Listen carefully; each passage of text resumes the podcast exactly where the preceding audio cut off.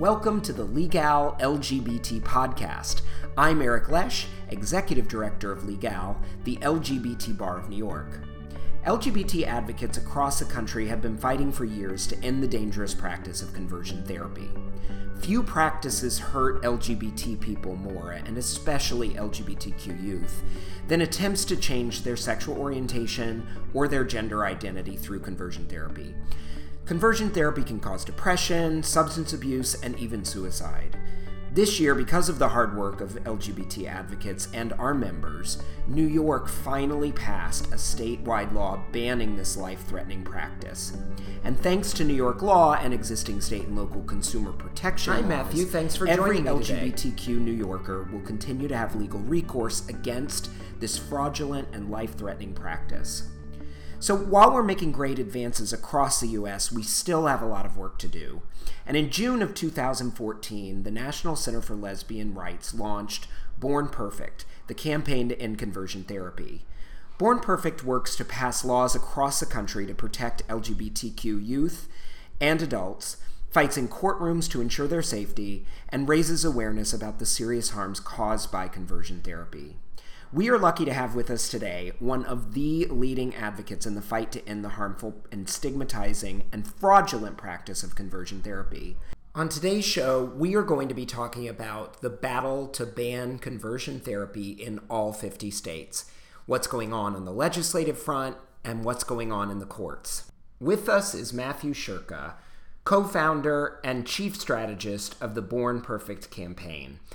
Hi, Matthew. Good morning. Thanks for taking the trip in from Long Island today. yeah, I was. It was the holidays, the Jewish ones. Right. Uh, Um, Rosh Hashanah, yeah. Rosh Hashanah. So Happy New Year. thank you. Um, it was nice, nice to be with family, and I'm here, back in the city. Awesome. Well, welcome. Thanks for making the time to speak with me today. Um, are you back from traveling? Were you in Utah or? Oh man, um, I've been traveling a lot more than I usually do. Um, I was so last week was a big, uh, yeah, a lot of travel. Basically, started the week in LA. We I co-hosted a screening for a Lifetime movie based on a true story of a young woman. She was a teenager who went through conversion therapy. Um, If you if you're a Lifetime viewer and you want to check that out, the film is called Trapped: The Alex Cooper Story.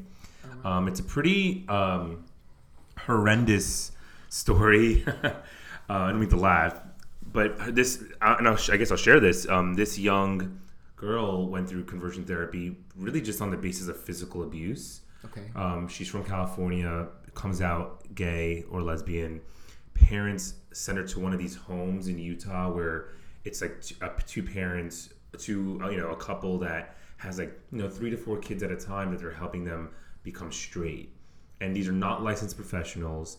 The parents actually signed over their guardianship. So if she tried to run away, the police would bring her back. Uh, it's a small town, and it, this is a true story. And the, the most amazing part of the story is Paul Burke and Shannon Minter, who are two very well known lawyers, how they actually legally got her out of there as a minor. Um, I wish the Lifetime movie went more into the legal aspect. Right. Um, I think that's like, it's so unheard of. I- It, just to give you like a, a- an example. How old was she at the time? Like She minor, was h- how we 16 when she was put Yeah. into this when her guardianship was given to a, a strange strange couple that she did not know of. Oh my God. And she got out of there. She ran away between the age 16 and 17. Probably took another year, year and a half to legally have her. I don't even know what she got. I mean, she got a court order that her parents had to go to PFLAG meeting and a court order that she was allowed to date women. Like that is so unheard of, and it was in the state of Utah. Um, if you ever want to look up Alex Cooper's story and Paul Burke, the lawyer who represented her, Yeah. uh, it's pretty amazing. Um, but yes, like uh, we can get into that more. A, Well, what. I think is really fascinating and why I'm really excited for you to be here today is kind of, you know, there are a lot of people who listen to this podcast that know broadly about conversion therapy and that it's harmful and some of the statistics and why it's a fraud and why the medical consensus is overwhelmingly against this practice. But I don't know that a lot of people really know what we're talking about when we talk about conversion therapy and the various ways that it can manifest, like the way that you're talking, and then the creative legal strategies that we've seen people like Shannon Minter employ to kind of hold these practitioners accountable under existing laws and other things. So I'm super excited to talk to you about some of those yeah. topics. I think it'd be great to start off by just saying what conversion therapy is. Yeah, do that. Because the, the term is so confusing. It's not therapy. right. And and and can you also say like what Born Perfect, how you came to Born Perfect, Yeah. and and like all of that. So I so I'll start with me. Hi, my name is Matthew Shurka. I am a conversion therapy survivor. I was put into put into conversion therapy for five years from age 16 to 21. I'm from the New York City area, and I experienced conversion therapy in New York, New Jersey, Virginia, and California. Um, yes, it's a story in and of itself. I'll touch on piece, you know, parts of that. Um, when I did come out at 23 and then around 24, I shared my story publicly on a YouTube video for the It Gets Better project. And the National Center for Lesbian Rights had reached out to me, this is in 2012, uh, to begin advocating with them. And that, yes, the legal director at NCLR, the acronym, is Shannon Minter. And together we created Born Perfect in 2014. Um, and since then, it's like 75 pieces of legislation which is about it's 18 states and you know 56 57 cities now have either passed laws or ordinances protecting lgbtq youth from conversion therapy. Um, so yeah what a what a journey this has been for me. And this is a really fast moving movement right, Right. now uh, in our country. And so to just just to describe what conversion therapy is it's it is not therapy. Just conversion therapy has just been the best way to describe what we're what we're describing. Mm-hmm. And so, really, conversion therapy is any attempt, whether by a licensed professional or not, of an individual of an individual trying to make another person alter their sexual orientation, gender identity, or gender expression. So, in a simpler way, gay to straight, as you may hear. Um, but yes, trans people, gender nonconforming people are also included in that definition. And as this movement has grown and we're very successful in passing these laws so far, conversion therapists have been changing their language and how they describe what they do, especially the ones who are licensed psychi- psychiatrists or psychotherapists. And so you'll hear reparative therapy, you'll hear reintegrative therapy, you'll hear, you know, I don't do conversion therapy, I just help with traumas and um, sexual identity, or, you know, and they're basically dancing around just because of what a bad rep now conversion therapy has gotten. Yeah. Um, but really, that's just been the best way to describe it. And there's a religious component sometimes as well. Yes, there is definitely a religious component. So religious. So what we see here in the United States, we are seeing licensed professionals do conversion therapy, plus religious figures, pastors, rabbis, um, including imams or other Islamic people. Um, I want to use the appropriate language, but leadership in religious communities of any kind here in the U.S. Um, evangelical or Mormon both have that. It's pretty prevalent, and so even though we are seeing majority is religiously led, all of these religious leaders are working with a community of licensed professionals who are spreading their so-called belief that this is possible, and so they do work hand in hand. Um, yeah, I mean, I can So um, when you talk about they that they're spreading um, their uh, message that it is possible to convert someone from gay to straight, from one gender to another, um, what does the science tell us on the other side? Yeah. So yeah. So religiously, you'll hear it's a sin, and Right. you and that's not a way of living, and you need to procreate, and etc. etc. The science, again, there's no science, there's no Right. research or anything that backs this whatsoever. This is just a group of therapists, licensed professionals who have gotten together and agreed upon this theory, and they say that there is no such thing as homosexuality. There's no such thing as being LGBTQ, and every person on this planet is innately heterosexual and cisgender. Um, and if you have anything that deviates off of that, so the, being LGBTQ, it was caused by childhood trauma of some kind. Could be as subtle as an overbearing mother, not as for a male at least, an overbearing mother and mm-hmm. uh, distant father, classic Freudian example, or it could be really something extreme where that person was molested or abused or raped as a child. But somewhere in this broad uh, spectrum of things that could have happened to you, uh, it deviated your sexual orientation, and they say go to therapy, heal the trauma you went through, and you will naturally experience attraction to the opposite sex the way you were biologically intended to. And I think for, I mean, I also experienced it, but for a lot of parents who are naive about sexual orientation or um, anything of what it means to be LGBTQ, it sounds really believable. And my parents were really naive, um, especially because my parents did want a licensed professional treating me. You know, we were Jewish, but more we were traditional Jews.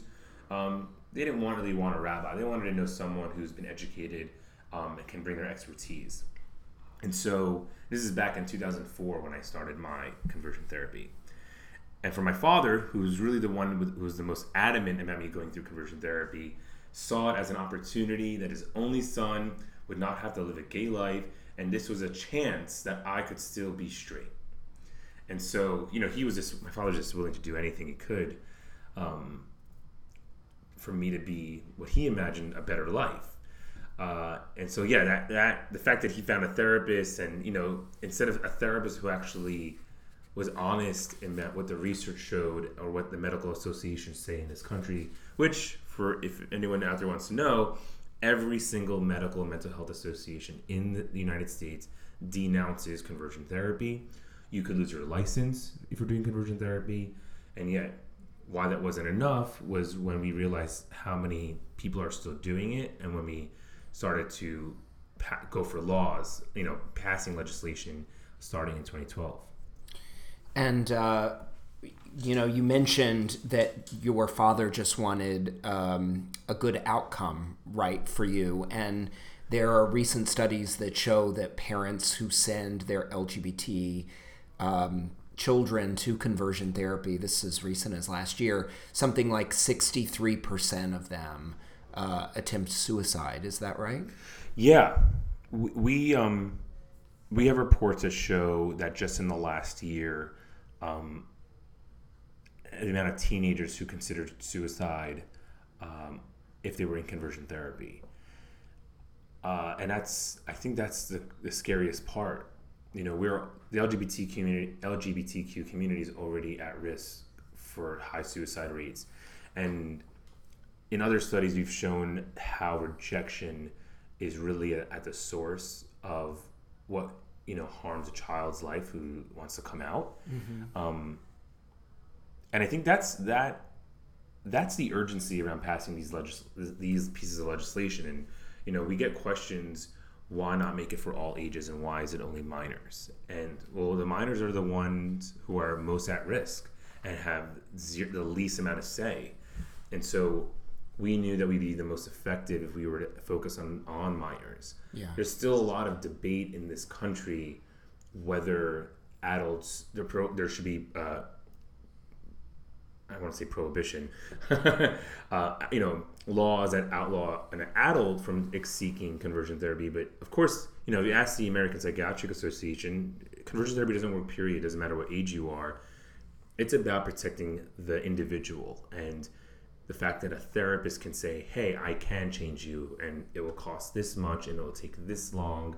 Um, that's what we're trying to protect, and so minors has been the way to go in really preventing the amount of harm that's out there right now. So I have a statistic here when we're talking about okay, so how many youth are actually subjected to this practice? The Williams Institute estimates 20,000 LGBT youths 13 through 17 will receive conversion therapy from a licensed professional in states where it's permitted, and 57,000 LGBT youths 13 to 17 aged uh, across all states will receive conversion therapy from re- religious organizations. That's a staggering amount, and do you think that those numbers are, uh, you know, accurate based on and and or you know the perception I think is particularly here in New York City. Oh, that doesn't happen here. That's something that happens out in Utah. Nobody in my community is actually uh, subjected to this practice. Can you yeah answer some of those stats and then dispel some of the mythology around it? Yeah, so the, the stats you just read, that's a prediction that will happen in the next five years. Okay. And that same study says, and that's again by the UCLA Williams Institute, that 700,000 people in the United States have gone through already conversion therapy. Half of that 700,000? 700,000, just so if anyone wants an example, that's the same size as the city as Boston. And so the numbers are staggering. And that study shows that half of that, that amount were minors when they were in conversion therapy. Um, I would probably say it's even bigger than that. Yeah. You know, this is a hard thing to measure, and UCLA did a great job with that research. And I would even say the numbers are just as high in the years to come. Um, because first, you know, I just want to take it back a second. What LGBT people have to go through. You know that moment when you come out of the closet, your parents may not fully reject you, but they might say something like, "Well, are you sure?" Yeah. You know, that moment is heartbreaking for anyone in the LGBTQ community to go through because a heterosexual child or teenager will never experience that. There's nothing to question, are you sure, or that there's something wrong. That statement, are you sure, is a wrong, shameful statement in and of itself. Yeah. And so we see therapists who, you know, even therapists who are not doing conversion therapy but don't understand LGBTQ mental health may say the wrong thing many, many times. And so from what people are actually doing when they're trying to attempt to change a, child's sexual orientation, the numbers are high.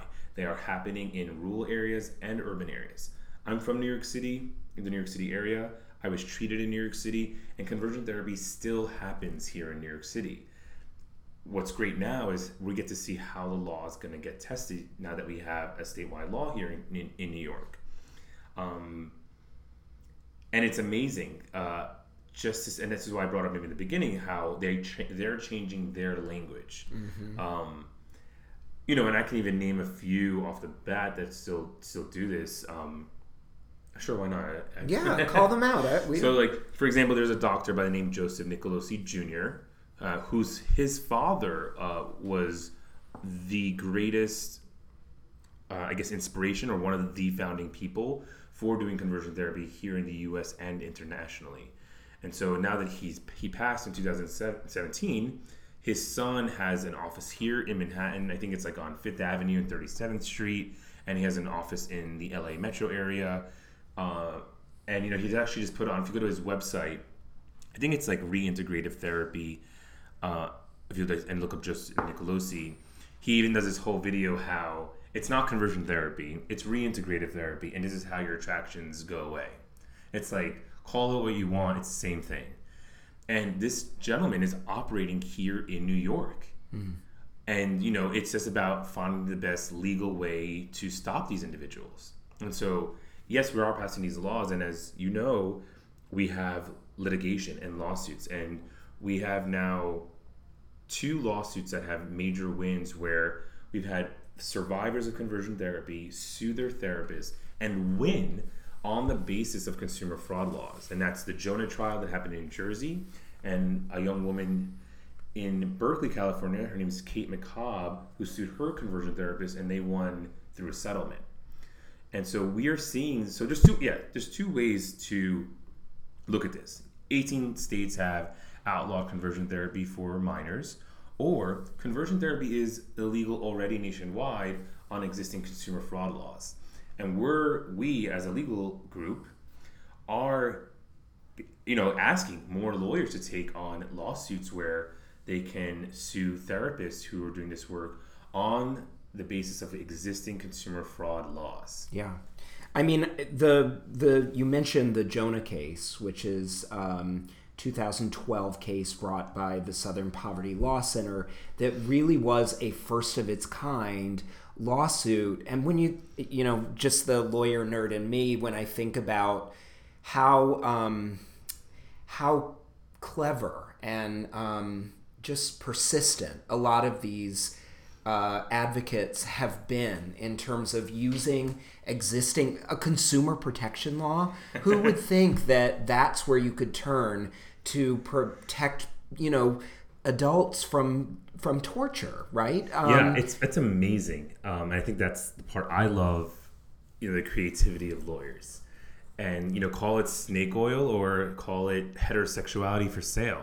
Yeah. You know, that's basically what it was. They had to show that they were selling something. You know, here's a monetary exchange for goods and services where they promised to make a person heterosexual. Right. And they couldn't prove it. Yeah, and this wasn't a federal court doing it on papers, right? It wasn't like there was some motion practice and then the court ruled that this is unconstitutional. We're talking about like a state court in New Jersey going through a full-blown trial yeah. where, you know, survivors have to be present, facts have to be presented, the other side has to make its best case, and then the jury decides. Um, and it's just a remarkable story um, and such a big win. And I think there's also the case that there's a Jonah Part 2 where yeah. Jonah reformed as a new organization. New name, new organization. Same funding, same founder, like all the same stuff.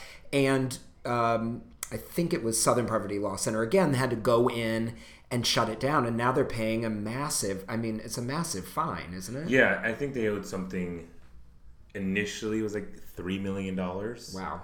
I don't think they. I mean, they don't have the money to pay that. Right, that bankrupts you. Yeah, that yeah, they're bankrupt. Um, they had to shut down, which is you know they broke that violation by reforming as a new group. Yeah. Um, I do know one of the conversion therapists that was working for Jonah is now operating in Utah, but most importantly, it's the precedent we're creating in right. the country for how to end conversion therapy. Right. And what are some of the places where? Can you tell us a little bit about what the laws do, um, and some of the places that might surprise people that these laws are passing? Yeah. So. Yeah. So so far it's 18 states, and the first thing I want to acknowledge is that as an advocate and co-founder for Born Perfect, it's my role and something I advocate for is that we're this is not a political issue at all. You know, being LGBT is not a liberal idea, it's not a progressive idea, it is a part of the human condition. And because the country is so polarized, we're in a constant, um, uh, I don't know what the right word is, but you know, we constantly have to make sure how we are viewed. We are because we are working with conservatives and or Republicans. Yeah. And so if you look at the 18 states, seven of those governors that have signed those laws are Republican governors. And people are always so surprised to hear that. And it's like, no, there's a lot of Republican support for the work we're doing. Right. You know, I think Chris Christie was the first Republican to sign a conversion therapy pro, uh, law uh, uh protection, and it was even before New Jersey's passed marriage equality. And he even said in a statement when we when he passed the conversion therapy protection, you know, I don't believe in gay marriage, but you definitely can't change them. and it was like, oh, okay, you know, I can, I can, I can accept that. I did not know that history. Um, yeah, that's interesting. well, we're not going to try to make, um, you know, elevate Chris Christie here or offer him any praise, but um, yeah, he's not the. I don't know if he's the best example, but, but still. But the point is, is that the support around the country is really strong, and so what these laws specifically say is that it is illegal for a licensed professional to treat minors, anyone under the age of 18, with conversion therapy, with that definition being attempting to change or alter their sexual orientation, gender identity, or gender expression. Um, it does not stop religious figures. It will stop if it's like a pastor who is also a mental health professional or a social worker or any type of licensing, and they're they seem to be the ones that are really opposing and pushing back the hardest. However, you know, time and time again, as we've seen, elected officials in these states have shown you have to honor your license. You have to honor what has been proven, what has backing, what has research, what you were taught in school. you know, receiving a license is a privilege that should not be taken to granted, should not be taken granted for, and that you can then go and claim whatever you want with right. that credibility. Right, and states have the power to regulate who they're going to license for various professions, uh, certainly lawyers. Um, so it's the same thing with mental health providers and medical licenses, things like that.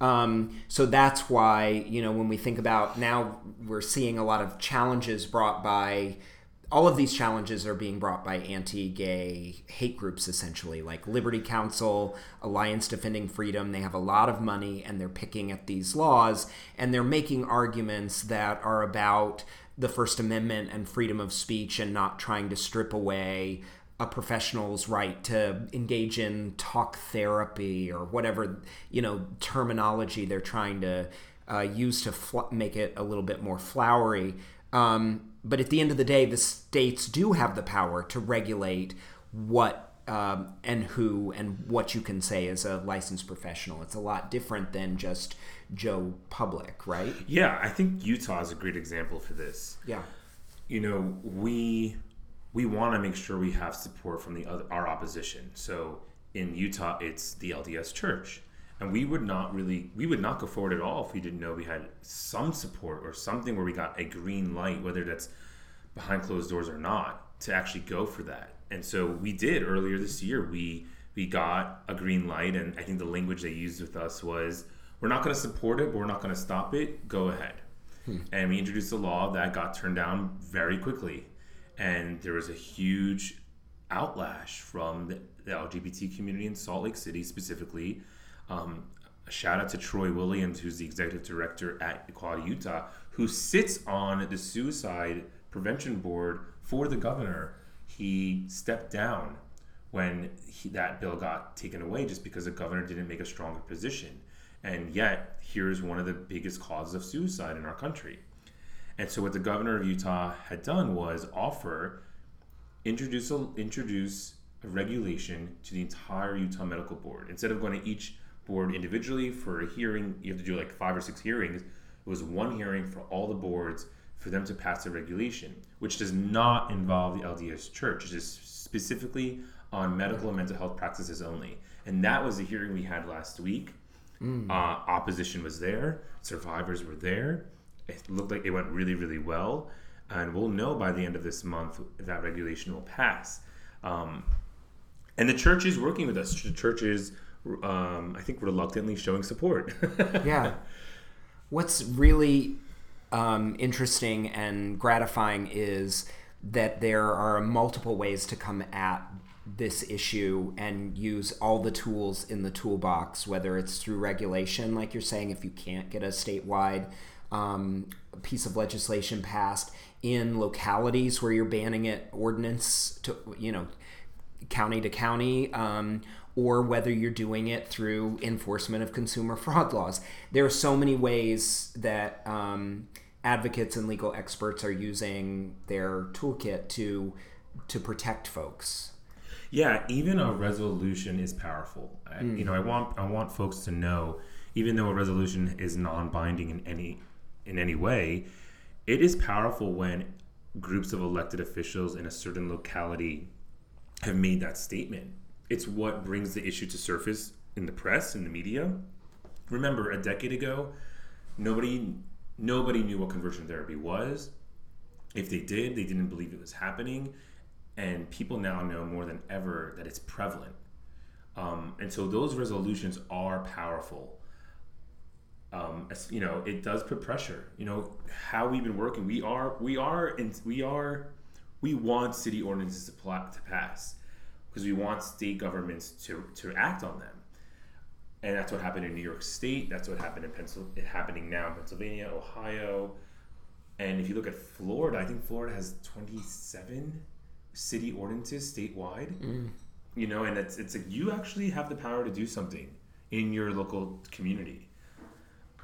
Well, that so that brings me to definitely at the very end uh, a call to action for folks who are listening because you've got people on this podcast who are um, lawyers, who are policy folks.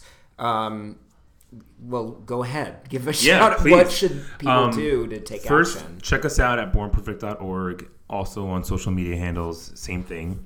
If you're a lawyer and you potentially have a client that you can represent in a lawsuit against a conversion therapist, please contact us. Um, we would support. We want to see these lawsuits taking action. We want to know that conversion therapy survivors are being protected, and you really are.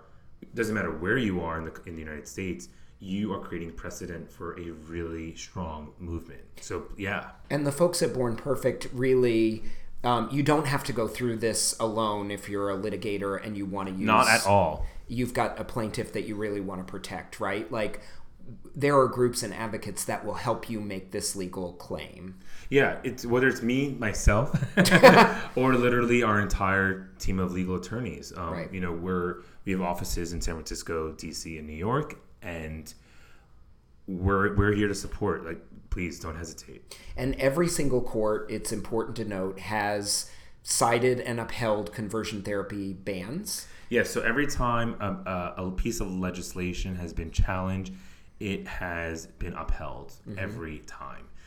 Uh, it looks like that's also getting more difficult just because the courts have changed with the Trump administration, and people like you said, Liberty Counsel and Alliance Defending Freedom are pursuing more and more lawsuits uh, regarding conversion therapy. So you know it's been upheld six to seven times now since we started a decade ago. Uh, we currently have two ongoing lawsuits.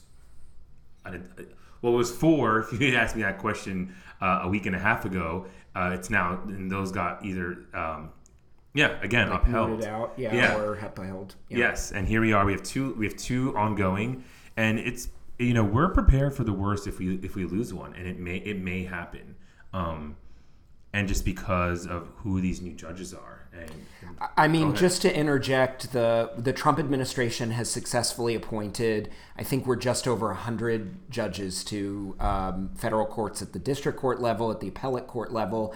These are really powerful folks, and that's like twenty five percent of the judiciary. I mean, it's massive. Yeah. Um, and when you talk about the places that Trump is turning to to appoint judges, they are people with not only who have anti-LGBT views, but are advocates for conversion therapy. There's a guy Steven Grasz that's now um, on the Eighth Circuit Court of Appeals, powerful court um, that used to be a part of Nebraska Family, whatever it is. Yeah. Um, and he was the president of that organization. His son works for that organization. They promote conversion therapy. This is someone who now has a lifetime judgeship. And so, you know, you can have the best legal arguments in the world, but when you're you've you've got the deck stacked this heavily against you, um, it's going to be a challenge. Yeah, that's I could have not said that any better. And maybe this is the non-legal side of Born Perfect, but it's the public education, which is if if we're in a, like a you know if the clock is ticking that we're going to have eventually a lawsuit from the Supreme Court regarding conversion therapy, and we'll do you know have the best legal arguments we can have. It's the public education that's so important. You know, literally shifting opinion in this country. Public opinion is so important. Movies like Boy Erased or The Miseducation of Cameron Post or the Lifetime movie that came out, the stories of survivors coming out, stories of survivors from conservative families coming out. Mm-hmm. We have an advantage that LGBTQ communities does impact all communities. Um, that is the one thing that we are able to really communicate the you know the human rights for all LGBTQ people. So from a non-legal point of view, to continue to talk about the impact of conversion therapy with the people you know, whether it's even within your own law firm or your own family at home, it does make a huge difference. And for people to know how real it is. Yeah. And so, why don't we close with? I mean, what is it? Um, there are a lot of things you could do with your with your professional life, right? Um, Yeah. What is it that makes um, co-founding Born Perfect and now uh, your work all across the country? Uh, what drives you so important um, for you and for others? Um, you know, I I I really see ending conversion therapy as the first domino for all LGBT rights. What do I mean? Ending conversion therapy is still that original question. What does it mean to be gay? Is it an illness? Are you, you know, is it something just mental? And it is weird that in today's country, in our country today, we have marriage equality, and you can also send your kid to a conversion therapist. Right. And I really believe for so many people, and I, and I see this as a person on the ground who is still educating people who don't know or never even met another LGBT individual.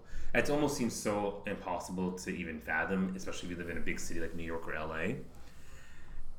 But one of the biggest driving factors for me is we're creating acceptance from a deep, deep level of understanding that people have never had before mm. by passing these laws, especially with Republican governors as well.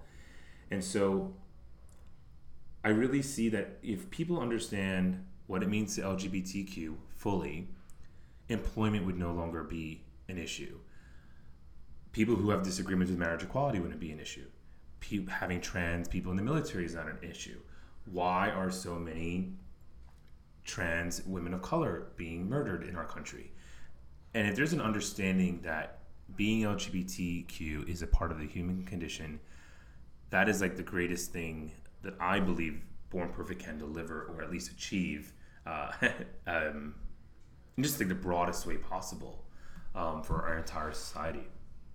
That's uh, really powerful, and I'd never thought of it like that. And certainly because just seems like everyone I know at times is queer. Um, it's just a reminder that you know when you travel to some of these communities, um, sometimes they haven't they haven't they don't know this experience. They haven't heard um, from the kind of voices that you're bringing forward, particularly youth who've gone through something like this. They're not people that you expect to listen to, um, and they have powerful stories to tell. Do you have uh, a closing kind of story that you remember uh, that you use in your advocacy or from testimony or anything that kind of um, you know illustrates just uh, how powerful and important this work is? Hmm. Um, I think when I meet with other survivors, I'm always reminded, you know, because for anyone who's listening, you know, I'm not a I'm not an actual lawyer. I'm a survivor of conversion therapy that works with a team of lawyers. That's the best way. Skip uh, law school. um, and you know, I can I'm wearing my co-founder or strategist hat, and you know, I can get really hyper focused on the laws and you know just what needs to go into them. But when I sit down with other survivors and the impact that it's had on them, and then when I do have a reconciliation with their family or their a, a new chosen family, that's probably the most impactful uh, moment for me when I realize how incredible the work is and and I'll add to that for myself. You know, I went through. I was 16 years old. I went through five years of conversion therapy. Another, I don't know, three, four years of figuring myself out, then coming out, and then starting my life in my wow. mid 20s. Yeah. And I look back and I'm like, I knew exactly who I was at 16. I knew what I liked. I knew what I was attracted to. I knew what I was passionate about.